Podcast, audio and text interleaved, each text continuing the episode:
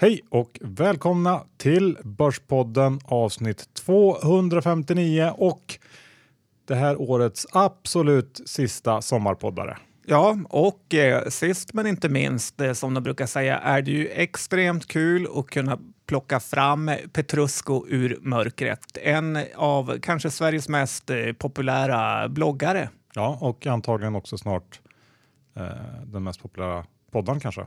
Ja, det är det vi får hoppas, för i och med det här avsnittet så kommer han eh, dra igång eh, Fondpodden igen och eh, det är ju hur, hur kul eh, som helst. Dessutom uppfriskande att inte få den här Stockholmscentreringen utan en man av folket ute i landet. Exakt, och vi har som sagt träffat Petrusko och pratat lite om hur han ser på investeringar, sparande och vad han tycker är viktigt. Eh, väldigt många intressanta och kloka tankar tycker jag från Petrusko och eh, ja, mm, ni får lyssna på det själva och, och bedöma. Ja, jag tror ni kommer gilla det. Ja, och vår huvudsponsor det är IG Markets. Ja, det är det. Och eh, det är ju så att eh, är man kund på IG så blir man bjuden på event. Det är ju väldigt, väldigt roligt. Vi har varit på några. Eh, dessutom så har de ju såna här webbinarier där man kan lära sig saker eh, på olika tradingstrategier eh, och, och möjligheter som de erbjuder. Och eh, sist men inte minst så gör du några affärer på IG så får du din egen personliga eh, bankman kan man säga, premium eh, klund- kundmanager. Så är det. Så gå in och testa. Och vi är också sponsrade av Nextory. De har tillsammans med oss ett erbjudande som ger dig 30 dagars gratis lyssning av ljudböcker. Ehm, gå in på nextory.se kampanjkod, fyll i koden Börspodden och vips så har du 30 dagar gratis. Ja, det kan vara bra att starta så här uh, semi-hösten på. Ja, eh, och passa på att göra det här om du inte gjort det ännu för att det är inte så eh, lång tid kvar som det här gäller utan utnyttja det här. Gillar ni det inte så säg upp efter eh, 29 dagar så betalar ni ingenting. Helt rätt. Ja, nu rullar vi veckans avsnitt.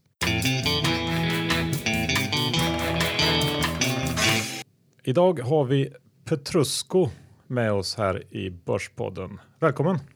Tack så mycket. Tack för att jag fick eh, komma hit. Ja, du har åkt ända vägen från eh, ja, Västsverige. Yes, jag bor eh, en bit norr om Göteborg så det har blivit tåg här upp hit idag. Det är våran härliga huvudstad i rena sol eh, sommardagen här Härligt. I. Vänersborg, va, eller? i Vänersborg. VBGs egna lilla hemort. Har du någon kontakt med dem? Eh, jag håller koll på dem vartannat år när jag besiktar bilen för bilbesiktningen ligger ju mitt emot så det är lite koll har jag, lite inside information vartannat år. Ja, det är bra. Eh, Du är ju en av de absolut största ekonomibloggarna här i Sverige Ja. och eh, de flesta känner säkert till eh, ditt namn Petrusco. Men kan du inte berätta lite mer om din bakgrund? Hur, hur började allt det här? Vad har du gjort eh, innan? Och, ja. Mm. Ja, men det är en bra fråga. Det kan man ju undra. Hur, hur gick det här till liksom?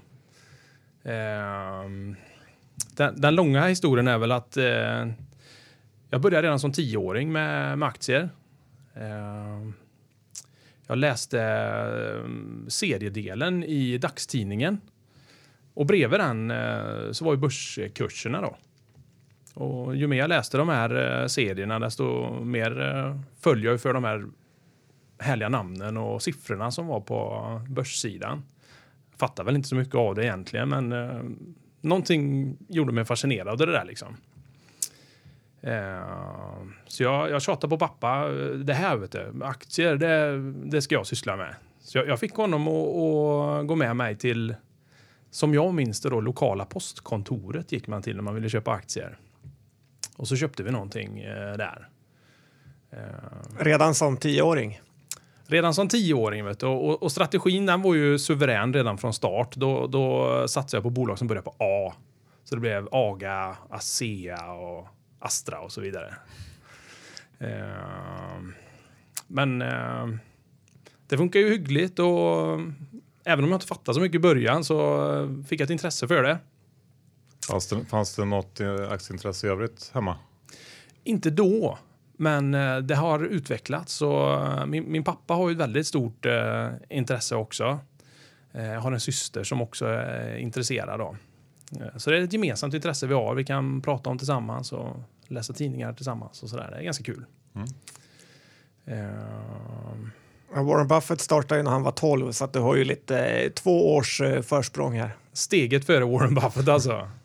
Ja, är inte. Du måste berätta lite om eh, ditt namn, Petrusco. Var, var, var kommer det ifrån? Ja. Jag är ju lite av en eh, datanörd, eh, är jag så, eller spelnörd egentligen. Så det, det kommer sig av att eh, när jag var grabb så spelade vi, och det var Duke Nukem eller Quake eller något sånt där. Och då eh, tänkte jag mig att jag, jag var en, eh, en eh, ja, vart kom det ifrån? Jag, jag fick för mig att jag var någon rysk spetsnas och, och, och då var liksom Petrusko hette jag då när jag spelade de här spelen liksom. Eh, sen har det hängt kvar liksom. På den Mm. vägen. Är det inte lite liknande story som Capital hade? Att han, han hade det här Capital-namnet när han höll på och köpte och sålde pratkopierade spel va? För mig något sånt. Ja, det Mycket som kommer ifrån ringer gaming. någon klocka där. Ja, låter bekant. Låter Ja. bekant. Ehm, men, men jag antar att det var inte en du har inte liksom livnärt dig på aktier sedan tio års ålder utan det hände någonting mellan där också. Det hände någonting emellan där också. Ja. Eh, jag har arbetat eh, med eh, inköp och eh, marknadsföring i ganska många år. Eh, fram tills 2016 eh, då jag faktiskt sa upp mig och numera lever jag på utdelningarna delvis. Då. Eh, Ja, det måste vara en fantastisk eh, känsla att få eh, säga upp sig och vara fri. Det är ju många som drömmer om det där ute i eh, blogg och Twitter-sfären. ja, det är Och väldigt, även i övriga väldigt, världen. väldigt populärt just nu, det är det absolut. Sen var det inte det, jag gick inte och drömde om att jag skulle göra det just där och då. Utan det var så det fick bli. Tanken hade väl slagit mig att jag någon gång eh, framöver skulle eh, ägna mig åt att eh, ja, börsen på heltid, utdelningsinvestering liksom. Men så var det en dag på, på vägen hemifrån jobbet som jag somnade faktiskt i bilen. Jag höll på att köra av vägen helt enkelt. Jag vaknade till och var nästan nere i, i diket liksom. Och då snurrar ju väldigt många tankar. eh, Är det värt det här? Och så vägde jag väl in det ihop med att ja, jag har mycket tid hemifrån och, och sådär. Och, eh, jag klarar mig faktiskt om jag eh, säger upp mig nu. Så ja, jag tog ett snabbt beslut där och då och bara gjorde det. Ja, det är en stark eh, story faktiskt. Mm. Hur, hur utbildningsmässigt, hur, hur ser det ut där? Har du pluggat någonting? Ja, det är lite mediokert faktiskt. Jag har ingen... Eh, Livets hårda eh, skola. Ja, det är livets hårda skola. L- lite eh, kurser på högskolan bara sådär. Inget, ingen ex fancy examen. Utan jag är en simpel eh, man som har eh, arbetat mig upp med mina utdelningsaktier. Liksom. Och hur, hur kom du in på att det var, var den här strategin med utdelningar då, som, som eh, var rätt för dig? Ja, har jag någon bra story kring det? Det har jag nog egentligen inte mer än att eh, slutet på 90-talet, jag tror det var 97 kanske, så ägde jag Modo. Och rätt som det var eh, fick jag ett brev att eh, ja, nu får du, om det nu var 55 spänn per aktie, något sånt, i utdelning. Och då började jag klia mig i skallen. Bara, Vad är det här? Hur kan jag få så mycket pengar i, i utdelning per aktie? Jag fattar inte riktigt grejen och försökte sätta mig in i det där. Och då hade de någon specialutdelning just det året. Och jag fick ju tycke för det. Liksom. Det här var ju nice. Det regnade in massvis med pengar utan att jag behöver göra så mycket. Jag bara sitter och äger de här och pengarna rullar in. Liksom. Eh, så då köpte jag mer Modo. Det verkar bra. Och de hade nog ytterligare någon eh, bonusutdelning efter det. Och fastnade för Seco Tools som också eh, körde det racet några år där med bonusutdelningar. Och det funkar jäkligt bra där och då. Ehm, sen läste man liksom mer om det här och man ramlade in på... Det finns ju en, en del akademiska studier och sådär som, som talar för ja, strategin. eh, Så, så jag har läst mycket böcker. ehm, följt andra bloggar, framförallt i USA är det populärt då med utdelningsinvestering. Så jag fann väl någon sorts eh, trygghet i det att jag gillar och jag är lite försiktig av mig och eh, vill inte ta för stora risker. Eh, jag vet att det finns potential på, på börsen men eh, jag jagar inte den, den största eh, avkastningen utan en rimlig avkastning till en, en, en rimlig risk och, och någonstans där tyckte jag väl att eh, utdelningsaktier eh, passar väldigt väl in. Va? Eh, finns ju en, en bok som heter Dividends Don't Lie och, och bara den titeln säger ju ganska mycket. Och, ja, det är många sådana grejer som ja, det har bara fastnat på mig. Liksom. Det har känts helrätt eh, från start det här med utdelningsaktierna. Eh, Men lever du det på din portfölj nu eller fortsätter du återinvestera utdelningarna? Eh, eh hur ser din vardag ut? Ja, jag lever, jag brukar säga jag lever delvis på min portfölj. För jag har inte riktigt eh, så stort kapital att jag klarar mig helt och hållet. Utan jag behöver lite sidoinkomster och, och sådär. Men eh, det går runt liksom. Jag bor i Vänersborg sa vi, det är inte riktigt samma utgifter som eh, i Stockholm. Så där. Jag, har låga omkostnader och det snurrar på liksom. Eh, men visst, eh, återinvestera, det, det gör jag delvis också. Eh, bara av den anledningen att kapitalet inte är riktigt så stort som det behöver vara i dagsläget så måste jag ju få det att växa eh, på sikt så att utdelningarna blir ännu större. Jag kan inte bara förlita mig till eh, utdelningstillväxten utan jag måste köpa mer aktier också. Så det har jag i min budget varje månad att köpa mer aktier. En, en, en, ett visst belopp som det ska bara köpas för de pengarna. Och får jag möjlighet att köpa mer så gör jag det, men mindre det, det finns inte på kartan. Liksom. Pay yourself first. Precis, det är många proffs som tipsar om det. Liksom, att eh, pengarna till aktiedepån, det, det, det, ska man dra i, i början på månaden när man får lönen. Och blir det några pengar över efter det så ja, då kan man gå på bio och spela innebandy eller vad man nu vill göra. Mm. Uh, vi, vi mm. sa i början här att du, du driver ju en av Sveriges absolut största bloggar inom det här ämnet. Hur, hur kom du in på det? Ja, vi, vi var ju på slutet av 90-talet alldeles nyss och, och där någon gång började jag att skriva på Börssnack, ett eh, forum. Där, kanske inte så alla som känner till det i, i dagsläget. Det är ju lite förlegat nu, men det var ett forum man pratade aktier om eh, helt enkelt. Och, jag hängde där och, och, ganska snabbt fick jag en väldigt stor följarskara där. Så det var väldigt många som intresserade sig för mitt tugg om uh, utdelningsaktier och lite försiktiga strategier och sådär då. Uh, så jag hade ja, någon sorts byggde någon sorts varumärke eller förtroende för Petrusco där och då. Skrev i många, många år till ja, och sen runt 2005 tror jag startade min första blogg fattade inte grejen liksom. Ingen som läste den och jag begrep det inte riktigt. Så jag skrev vidare lite på, på Börssnack tills eh, ja, ett antal år senare, då, nu tror jag det är fyra, fem år sedan, 2014 är vi kanske på då, så började jag skriva på Twitter och, och där märkte jag direkt jösses vilket eh, gensvar man fick där. Det var folk var live, man pratade med börs och nysparare som inte hade så stor koll men gärna ställde frågor och många funderingar och så vidare. Ehm, och i samma veva där 2014 så, så startade jag väl den här bloggen som jag har nu då, petrusco.blogspot.se. Ehm, och för de som inte läser den, vad, vad, vad, skriver du där?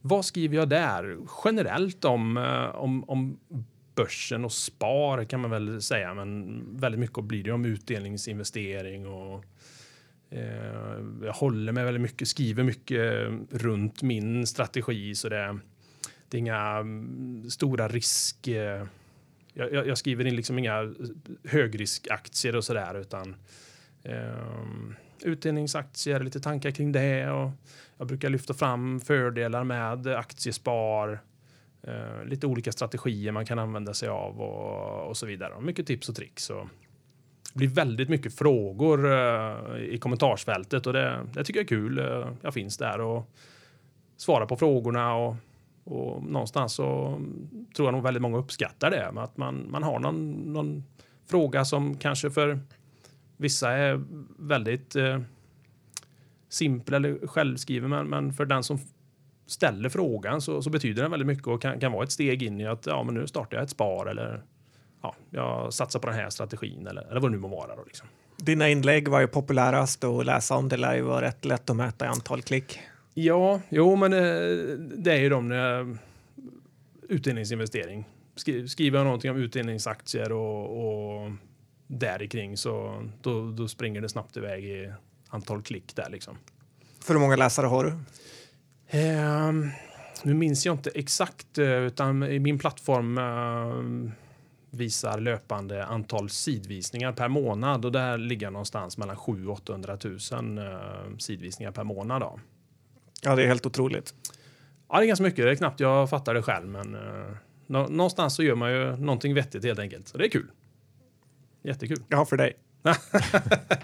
ja, ni får starta en blogg grabbar. Ja, ja mm. vi får se. Um, vänta lite med det. Men, men, men ehm, och jobbet, du saknar inte eh, ditt gamla arbetsliv med kollegor och, och, allt det här. Det har blivit väldigt populärt sista året kanske att uh, ja, satsa på det här att bli fri som man säger eller sluta sitt jobb och leva på, på aktier bara eller på utdelningar. Mm. Och det, det, skrivs mycket i dagstidningar och många som pratar om det så det, eh, det är en hype kring det där just nu. Det är det.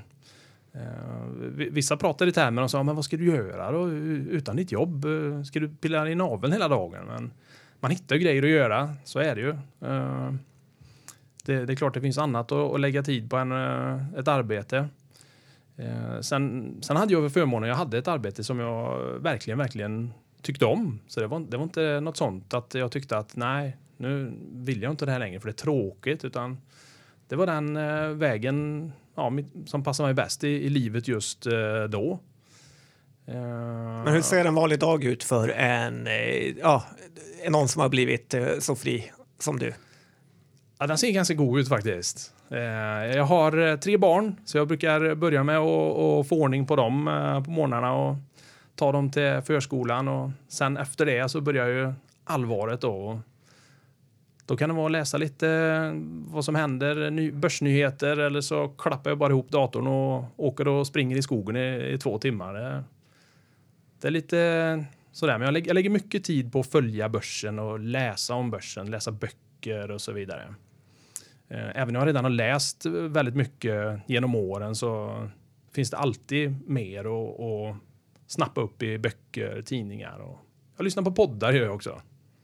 Ja, det är ju ett väldigt bra sätt att lära sig har jag hört. Ja. Eh, men eh, känner du, du sa tidigare att du inte har helt eh, liksom, pengar så du klarar dig för att bara leva på utdelningar. Känner du att du borde fortsatt jobba något år till kanske för att fylla upp det här gapet eller var det är folk generellt för rädda att, att de vill ha för mycket pengar innan de unnar sig ledighet? Folk är generellt för, för rädda. Det tror jag absolut. Eh, jag har inte ångrat en dag beslutet jag tog. Eh, jag har inte haft eh, några bekymmer, utmaningar, ingenting. Saker och ting, det löser sig. Jag tror generellt så är det, vi är lite så här trygghetsberoende, många av oss. Och det är en trygghet att ha en anställning. Men, men, samtidigt så kan det vara en väldigt, väldigt stor vinst att våga ta steget vad det än må vara, må, må vara vad, vad, man drömmer om och hur, hur, gammal man är, vilket skede man är i livet. Bara, bara våga ta steget. För, äh, så himla illa kan det inte gå. Vi bor trots allt i, i Sverige, vi har skyddsnät och, och, så vidare. Så det är väl eh, ett, ett av mina främsta tips faktiskt till uh, ja, gemene man. Våga ta steget. Um, vad det än är du drömmer om. Jag tror du har en, en väldigt bra poäng i det faktiskt. Mm. Det, är, det är inte så farligt. Nej. man kan alltid gå tillbaks. Precis. Ja. Du har ju också börjat eh, skriva en del om eh, fonder. Hur eh, ser du på dem? Ja, fonder var väl någonting som eh, jag investerade i i ung ålder. Sen hade jag ett eh, uppehåll i många, många år innan jag gav mig på det igen. Och det var för att jag tyckte att jag kunde allting bättre själv. Jag sysslar med aktier, jag behöver inte titta på fonder. Men det är så med åren blir man eh, visare. Så eh, jag har väl eh, snappat upp att det här med fonder är inte så tokigt ändå. Ett relativt nytt exempel är ju att jag tittade nyligen på närmare på det här. Det finns ju studier kring småbolag och att de överkastar breda index på lång sikt. Och när jag började titta på, på ja, jag vill ha exponering i det här, jag vill också ha bättre avkastning och så tittade jag på lite småbolag och sådär. Men nej, jag tyckte det var, det var svårt. Uh, inte riktigt min grej. Uh, jag sysslar med större, enkla bolag, utdelningar. Så jag blev lite avskräckt när jag tittade på ja, diverse småbolag och kommer fram till att jag vill ha exponeringen, men jag vill inte lägga massa tid på att försöka hitta rätt småbolag eh, för mig. Då. Så då blir det ganska självklart eh, för mig att hitta en, eh, ja, en, en småbolagsfond helt enkelt för att få den exponeringen. Och, jag har tittat väldigt mycket på fonder faktiskt senaste tiden och man ska inte förringa det. Även om man, är, om man är väldigt intresserad av aktier så ska man inte eh, rakt av eh, avfärda fonder så som jag gjorde i säkert eh, 20 år tror jag. Det hade jag nog haft mycket med mig i bagaget om jag hade haft lite fonder också parallellt. Men nu har jag lärt mig den läxan. Ja, för det är ju, jag håller ju med dig där att det är en förträfflig uppfinning för folk eh, som kanske inte är hundraprocentigt insatta.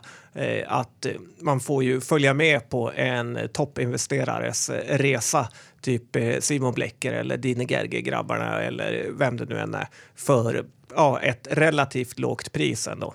Absolut. Jag, vet. och jag vill flika in också att det kan ju även vara bra för sådana som är hyfsat insatta. Att, att ett bra sätt att diversifiera sig eh, eller få tillgång till en marknad som kanske är svår att, att investera i själv. Så att jag håller också med om att det är ett område som kanske får lite för mycket skit ibland. Absolut. Och sen på, på senare år har det blivit en väldig hets kring eh, det här med avgifter och det ska vara indexinvesteringar. Så Många har blivit väldigt rädda för avgifter när man eh, kanske egentligen när man tittar på aktiva fonder i alla fall så, så det enda relevanta där det är ju att titta på den avkastningen man faktiskt får. Eh, all avkastning som, som man tittar om, man säger att man tittar hos sin mäklare och, och tittar den här grafen, ja, den har stigit så och så mycket på två, tre år. Det är ju efter eh, avgifter och eh, får man en bra avkastning så ja, då har det ingen betydelse om, om avgiften är 1 eller om den är 1,7 procent. Det, det, är den avkastningen man faktiskt får som, som är det viktiga. Ja, verkligen. Och ja. det gäller ju alltid att hålla koll på fondförvaltaren med. För mm. man kanske ska välja något toppnamn istället för Swedbank Allemansfond 14. ja, men faktiskt, det, det, är väl någonting när jag tittar på fonder så i början så tyckte jag att det var lite svårt det här med fonder. Ja, det fanns så mycket fonder. Vart ska jag titta? Hur ska jag utvärdera en fond? Men eh, Eh, det finns många sätt att, att, se på saken och som du säger, att följa fondförvaltare eh, är ett bra sätt. Eh, då kan man hitta någon som man får förtroende för och man kan följa hur den personen arbetar och, och så vidare. Mm. Och, och givet den här eh, lilla bakgrundsdiskussionen så kan det väl passa bra att presentera eh, en, en eh, riksnyhet får vi säga i podden. Ja. Eller vad säger du om? Ja, verkligen. Det här har vi väntat på i säkert ett år. Ja, för du kommer ju ta över programledarrollen i eh, Fondpodden här efter sommaren. Ja, så är det och det ser jag fram emot. Så då får vi följa din, din resa när du ska uh, utvärdera fonder och, och ja, få följa med dig genom fonddjungeln helt enkelt. Då blir det mycket fondsnack och vi ska träffa fondförvaltare och hitta möjligheter och, och lära oss mer om fonder och sparande generellt. Det blir jättekul. Ja, känns som att vi hittat helt rätt person för den uppgiften. Eh, och vi kan väl köra tio snabba för att lyssnarna ska få ännu bättre eh, feeling för dig, Petrusco. Ja, vi gör ett försök. Ja, vi sätter igång på en gång. Vad eh, springer du milen på? En timma. Jag, jag vill bara fortsätta följdfråga. Du ser ju rätt bit ut. Vad tar du i bänk? Ja, nu var det det med snabba svar på det. Eh, jag skadade mig för några år sedan och har inte testat eh, sedan dess, så eh, jag safear och säger 100. Det tror jag var low, low, low balling. Ja, ja play, playing it safe, det är min grej. Vet du. Ja. Största innehavet i din portfölj? Castellum, utan tvekan. Vilket är det största investerarmisstag du gjort? både eh, misstag, det kanske är en följdfråga, men ja, mitt största misstag var att, att haka på en het trend i IT-yran. Jag köpte grejer jag inte förstod. Eh, och det kostar pengar. Det blir dyrt, men eh, jag lärde mig. Har du någon förebild inom investeringar? Aktiestinsen eh, ligger väl eh, nära till hands. Warren Buffett kanske känns som solklara svaret, men aktiestinsen han är, han är våran gubbe här i Sverige. Ja, men då har vi en bra eh, fråga på det. Vem lever snålast, du eller farbror Fri? Farbror Fri. Han gör ju sitt eget te, så att det är svårt att ta honom. Ja, men det är säkert gott också. Jag får hälsa på honom någon gång och provsmaka. Vet du. Det, det, det tror jag faktiskt inte. Men vi byter fråga. Eh, Vad är det bästa med att vara ekonomiskt oberoende? Eh, jag äger min tid. Jag, jag kan lägga min, min tid på det som betyder någonting för mig. Min familj. Eh, jag kan ge mig ut och springa mitt på dagen eller när som helst. När det passar mig. Hur många timmar i veckan eh, lägger du ner på börsen? Alldeles för många med tanke på min, min tråkiga utdelningsstrategi. Den behöver ju egentligen inte så mycket eh, tid. Det är bara att köpa och, och, och, följa på, på, på sikt höll jag på att säga. Men eh, ja, ska jag gissa att jag lägger 5-6 timmar per dag åtminstone. Det är förmodligen en underdrift. Ja, eh, mycket ändå.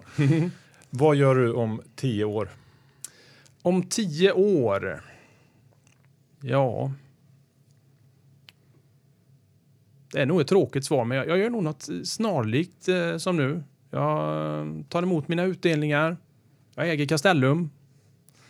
Eh, ja, lägger min tid på familjen och en god gubbe helt enkelt.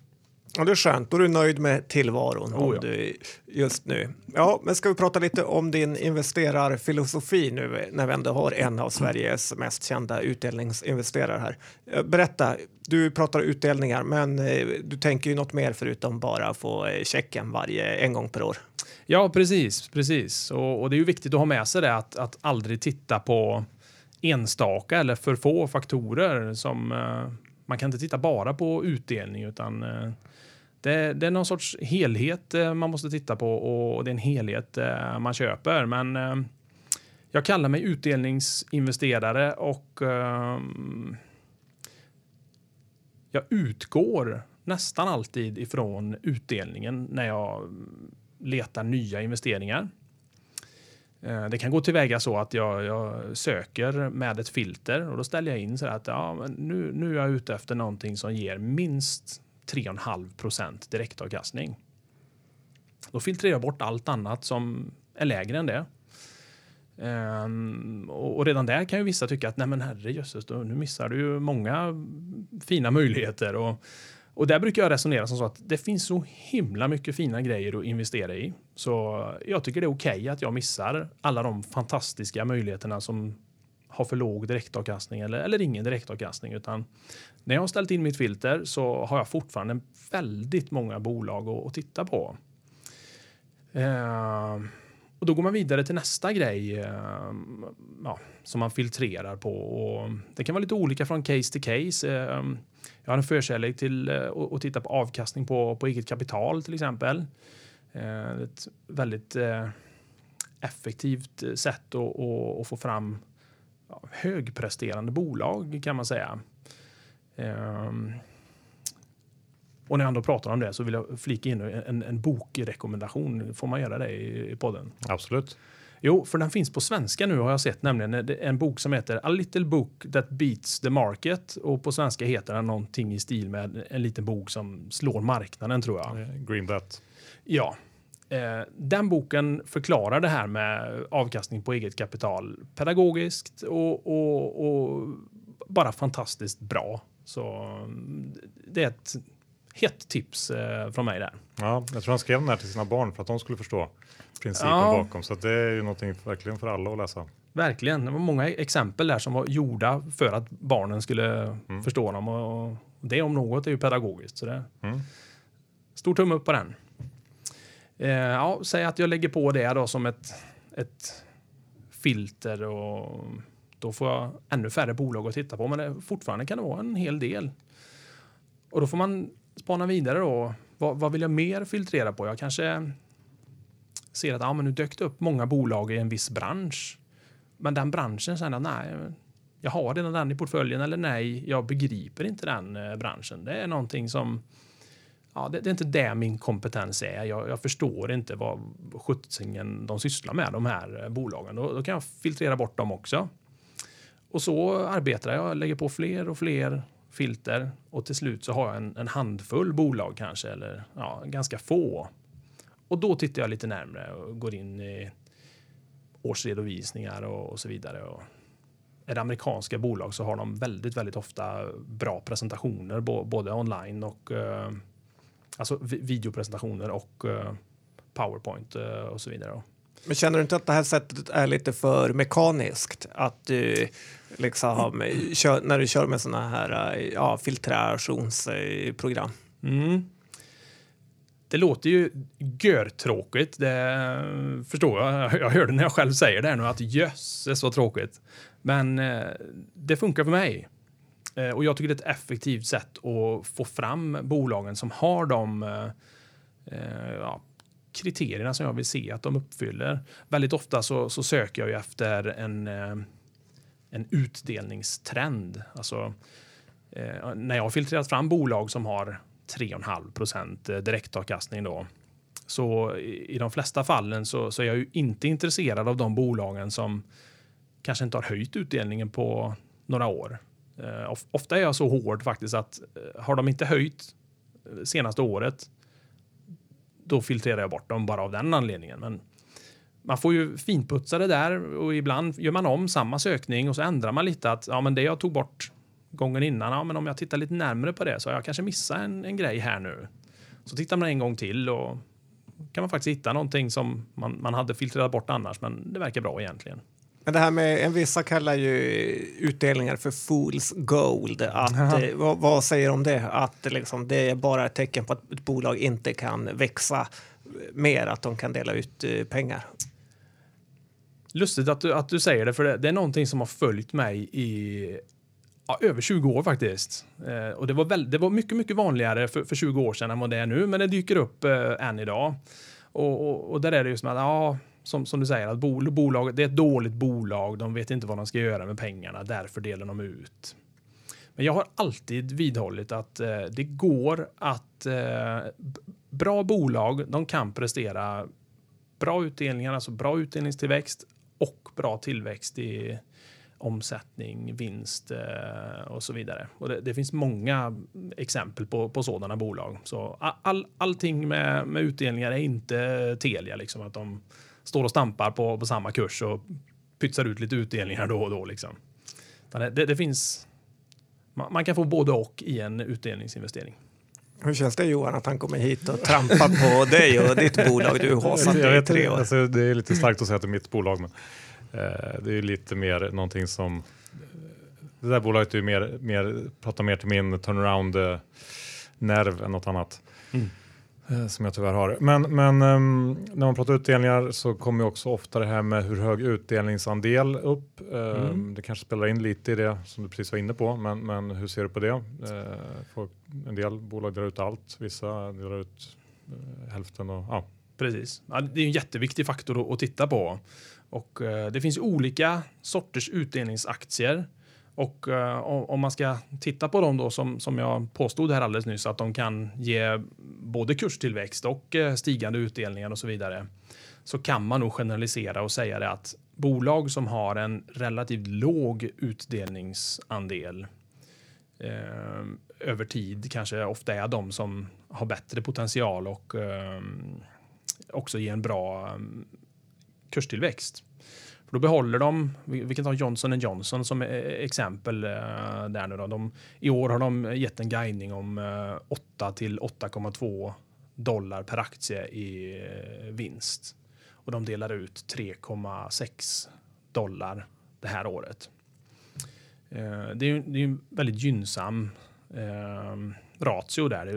Under 50 procent delar de ut i utdelning. De har mycket pengar kvar att investera i verksamheten, utveckla nya produkter, förvärva och allt vad de nu kan göra. Eh, och de är ju också en sån som i, i jag tror de har betalat utdelning i över 100 år, men de har i alla fall höjt sin utdelning i eh, bortåt 60 år nu. Och de har ju också lyckats med det här att de har tillväxt, de växer, blir större och större, gör mer och mer vinst eh, hela tiden. Ehm. Men om du hittar ett bolag som ser intressant ut på alla parametrar, eh, men de delar ut 100% av vinsten. Hur, hur, skulle det falla bort då eller hur ser du på det? Ja, också en uh, jättebra fråga och uh, en, en, viktig sak som man alltid måste ha med sig det är att man köper ju siffrorna man ser i eh, årsredovisningar eller om man går in hos sin mäklare och tittar så står det ju en viss vinst per aktie och så vidare. Det är ju historia. Det, då tittar vi på vad gjorde bolaget eh, föregående år. Men om vi nu köper nu, då är det ju framtida vinster vi köper. Och där är det viktigt också att ha någon sorts antagande om framtiden. Eh, på bolagsnivå, på generell marknadsnivå beroende på vad det är för sektor och, och så vidare. Då. Så bolag som delar ut 100% av vinsten eh, Eh, ett enstaka år behöver inte per definition vara dåligt. Utan om man då hittar rätt faktorer att ja, men det kommer, vinsten kommer accelerera rejält kommande år. Då kanske det är så att nästa år, ja, men då, då är utdelningsandelen bara 60 procent. Då har man kanske ett bra case där. Men bolag som, som stadigt ligger och trycker ut 100 procent många, många år och ja, då, då, kan man nog se någon sorts stagnation där. Liksom det. Och då, då drar du öronen åt dig? Ja, jo, men det gör jag. Generellt sett, jag, jag, det, i huvudsak så, så, är jag ute efter de här som växer utdelningen år ut och år in. Det är väl det mitt prime case. Sen kan jag till och från ibland äga aktier som Telia som vi var inne på förut. Jag har varit inne några vänder i den. Liksom att trots att jag har, inte har trott på någon direkt utdelningstillväxt så har jag ändå kunnat äga den. Men då har det liksom varit att värderingen i övrigt har varit, jag har inte kunnat låta bli liksom. Mm. Sen har jag förlorat pengar några gånger på Telia också. Det får man väl lägga till då. Men då Med resten man... av svenska folket. ja. För, för, jag tänkte också på en annan typ av, av utdelningsinvestering och det kan ju vara kanske det som man, jag kan tänka man gör i början av en, en sån här utdelningsinvesterarkarriär. Eh, det vill säga gå på de som har absolut högst utdelning. Mm. Eh, hur, hur, vad tycker du om det? Det är väldigt vanligt, eh, en vanlig syn på det där och uh, jag får ibland frågor och påståenden om de tycker att nej men det där är ju inte utdelningsaktier det du äger där. 2,5 procent direktavkastning i Latour, det är ju ingen utdelningsaktie. Och, ja, jag, jag, kan ha förståelse för, för den synen, men jag brukar säga att det finns olika sorters utdelningsaktier. Det finns de som har riktigt, riktigt hög direktavkastning här och nu och så finns det de som har bra utdelningstillväxt. Men de, de har generellt sett ganska låg direktavkastning eh, också, de som samtidigt växer bra. Då. Eh, behöver inte nödvändigtvis vara ett rätt eller fel. Jag, jag kan ibland också fastna i, i sådana där som om jag kan se ett bolag med riktigt, riktigt hög direktavkastning och det ser uthålligt ut, eh, värderingen är rätt, ja, men då kan jag fastna i den eh, fällan också och tänka mig att ja, men jag kan äga det här. Men det är nog ingenting jag viktar jättetungt utan eh, jag vill helst ha dem som växer av sig själva om man säger så. Jag kan köpa dem och, inte göra någonting på tio år och, och helt plötsligt har jag väldigt mycket större utdelningar än vad jag hade när jag köpte dem. Då. Vilket innehav har du haft eh, längst i portföljen? Ja, gissa på industrivärden är nog det. Jag har i många, många år eh, haft en förkärlek till investmentbolagen och länge var väl industrivärlden eh, en favorit parallellt med, med Ratos då, men det, det, är en helt annan historia som vi kanske inte behöver gå in på. det. Men, men industrivärlden har nog ägt eh, ja, bortåt 20 år kanske. Castellum har jag ägt väldigt länge också. Sen, sen, har jag gjort några tokiga grejer. Jag äger Johnson Johnson och Axfood idag och jag ägde dem även för tio år sedan. Uh, men, men där har jag fått göra en, en dyrköpt läxa faktiskt. I bägge de två eh, så har jag sålt och trott att jag var smartare än marknaden. Jag har alltså spekulerat i att nej, men jag, jag, tror att nu är de så högt värderade så jag tror jag kan sälja dem nu och, och köpa dem billigare eh, snart. Eh, ja, och det, det blev dyrt. För det, det, fick jag ju lärt mig liksom att det var svårt. Eh, marknaden är inte riktigt så enkel så att eh, man kan göra den, det simpla antagandet. Utan eh, det, det, är så många faktorer som, som spelar in där. Och, och i Axfoods fall så, så blev det att den, den drog ju iväg så jag tror den både två och tredubblades i, eh, in, innan jag fick tummen ur och, och, gick in i dem igen. Då. Så det är väl någonting jag har lärt mig att så där gör jag inte längre jag spekulerar inte i att kunna sälja och köpa tillbaka billigare utan om mina bolag fortsätter att vara bra eh, så fortsätter jag och äger dem helt enkelt. Du sa innan att du gillar investmentbolag. Var, varför då? Ja, jag gillar ju att hålla det ganska enkelt. Eh, jag är försiktig, gillar att sprida risken. Eh, och just investmentbolagen, de, de bjuder ju dels på riskspridning eh, genom att de i sig har väldigt många olika innehav. Eh, så bara den saken talar ju för dem. Sen har vi fördelen här i Sverige att vi har flera stycken investmentbolag som historiskt har presterat otroligt bra jämfört med börsen.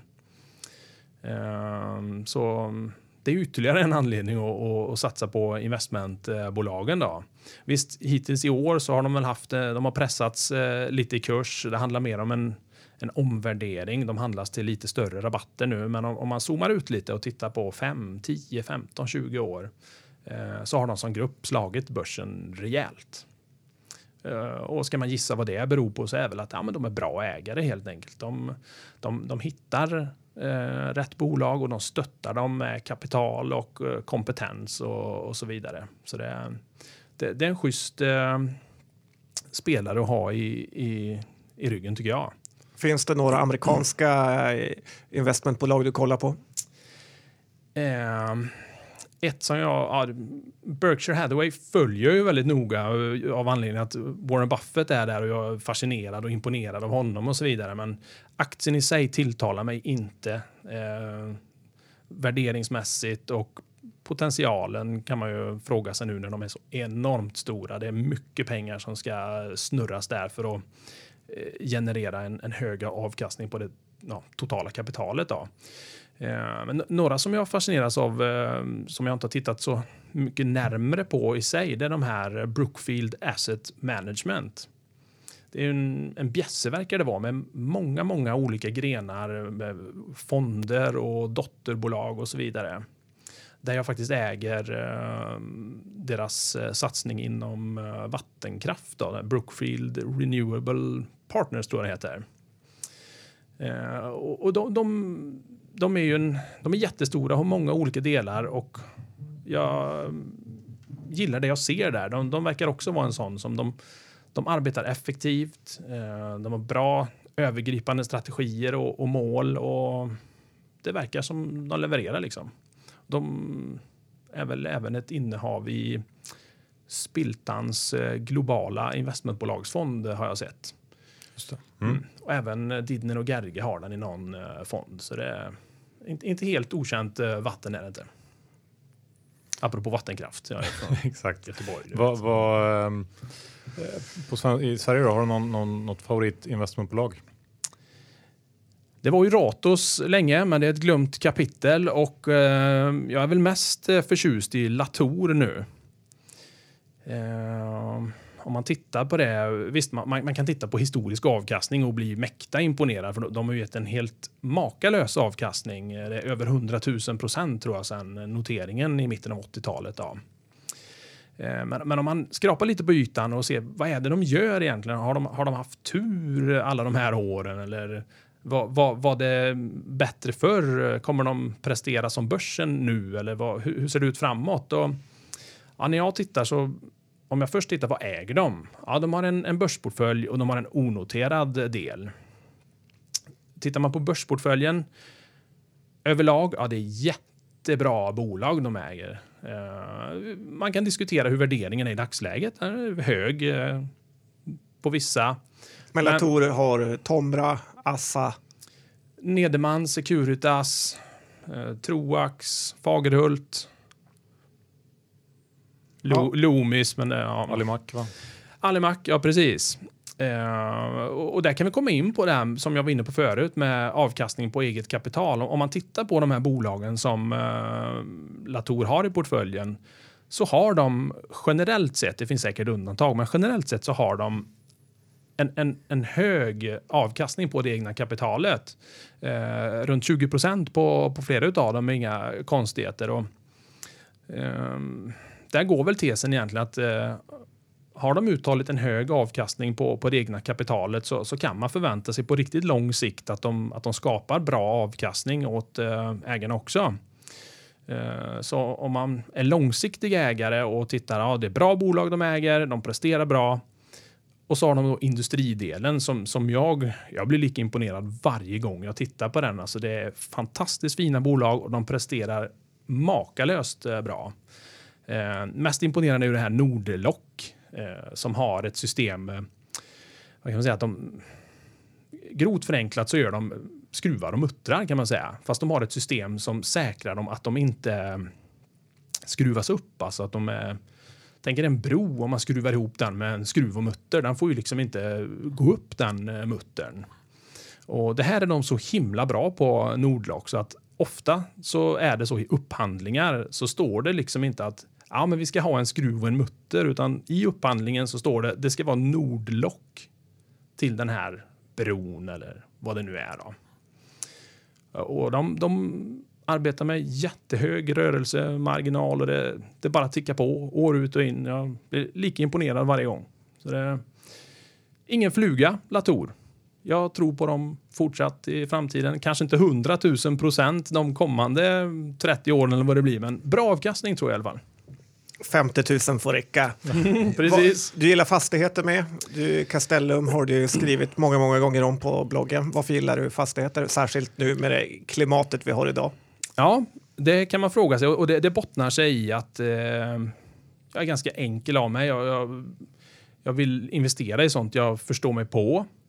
Och, och där någonstans så tycker jag att dels substanscase som fastighetsbolag och eh, investmentbolag, de blir lite enklare av den anledningen att man kan titta på någon sorts substansvärdering. Eh, sen gillar jag dem också av anledningen att ja, om man tar ett fastighetsbolag, om, om eh, om de nu inte har belånat sig upp över öronen utan att de, de har sina tillgångar i fastigheterna eh, så har de ju ändå, liksom, även om det skulle gå åt skogen eller om det går illa för dem så har de ändå sina eh, fastigheter. Det finns någon sorts värde i bolaget och bara där är det någon sorts ja, fallskärm är väl fel att säga. Det är en trygg uh, falskhet också, men det finns ett värde i fastigheterna. Och eh, jag tycker det är lättare att förstå mig på eh, ett fastighetsbolag. De, de äger de här kåkarna, de hyr ut dem, det kommer in pengar, eh, de har lite utgifter och, och, och däremellan blir det någon sorts förvaltningsresultat. Då. Eh, och jag säger förvaltningsresultat för det är den typen av eh, fastighetsbolag som, som jag gillar allra bäst. Sen finns det de här mer transaktionsdrivna, alltså de köper fastigheter och så ska de sälja dem lite, lite dyrare än vad de köpte dem för. Då. Och så finns det de som har stort fokus på att växa substansvärdet. Eh, det är lite olika sätt att göra business på, men jag, jag föredrar de här eh, med fokus på förvaltningen. Alltså de, de vill äga fastigheter på lång sikt. Eh, de, de vill vara en, en partner med, med hyresgästen och ta emot den här um, hyran månad ut och månad in och, och tjäna pengar på det helt enkelt. Det ger ett, ett stadigt kassaflöde över, över tiden och historiskt så, så har det visat sig vara en, en bra tillgång att äga helt enkelt fastigheter. Då. Men du är inte rädd att retail-döden drabbar dem eller de här räntorna som är rekordlåga nu, att de bara har en väg och det är upp? Jag är väldigt försiktig eh, kring retail eh, generellt, både eh, investeringar i rena retailbolag, men Eh, även när jag tittar på fastighetsbolag så, så tittar jag noga på okay, hur ser beståndet ut? Vad är det för fastigheter de äger? Och då finns det olika typer. Det kan vara bostadsfastigheter och, och samhällsfastigheter. Det är ju lite poppis nu med Hemfosa och, och SBB som de heter.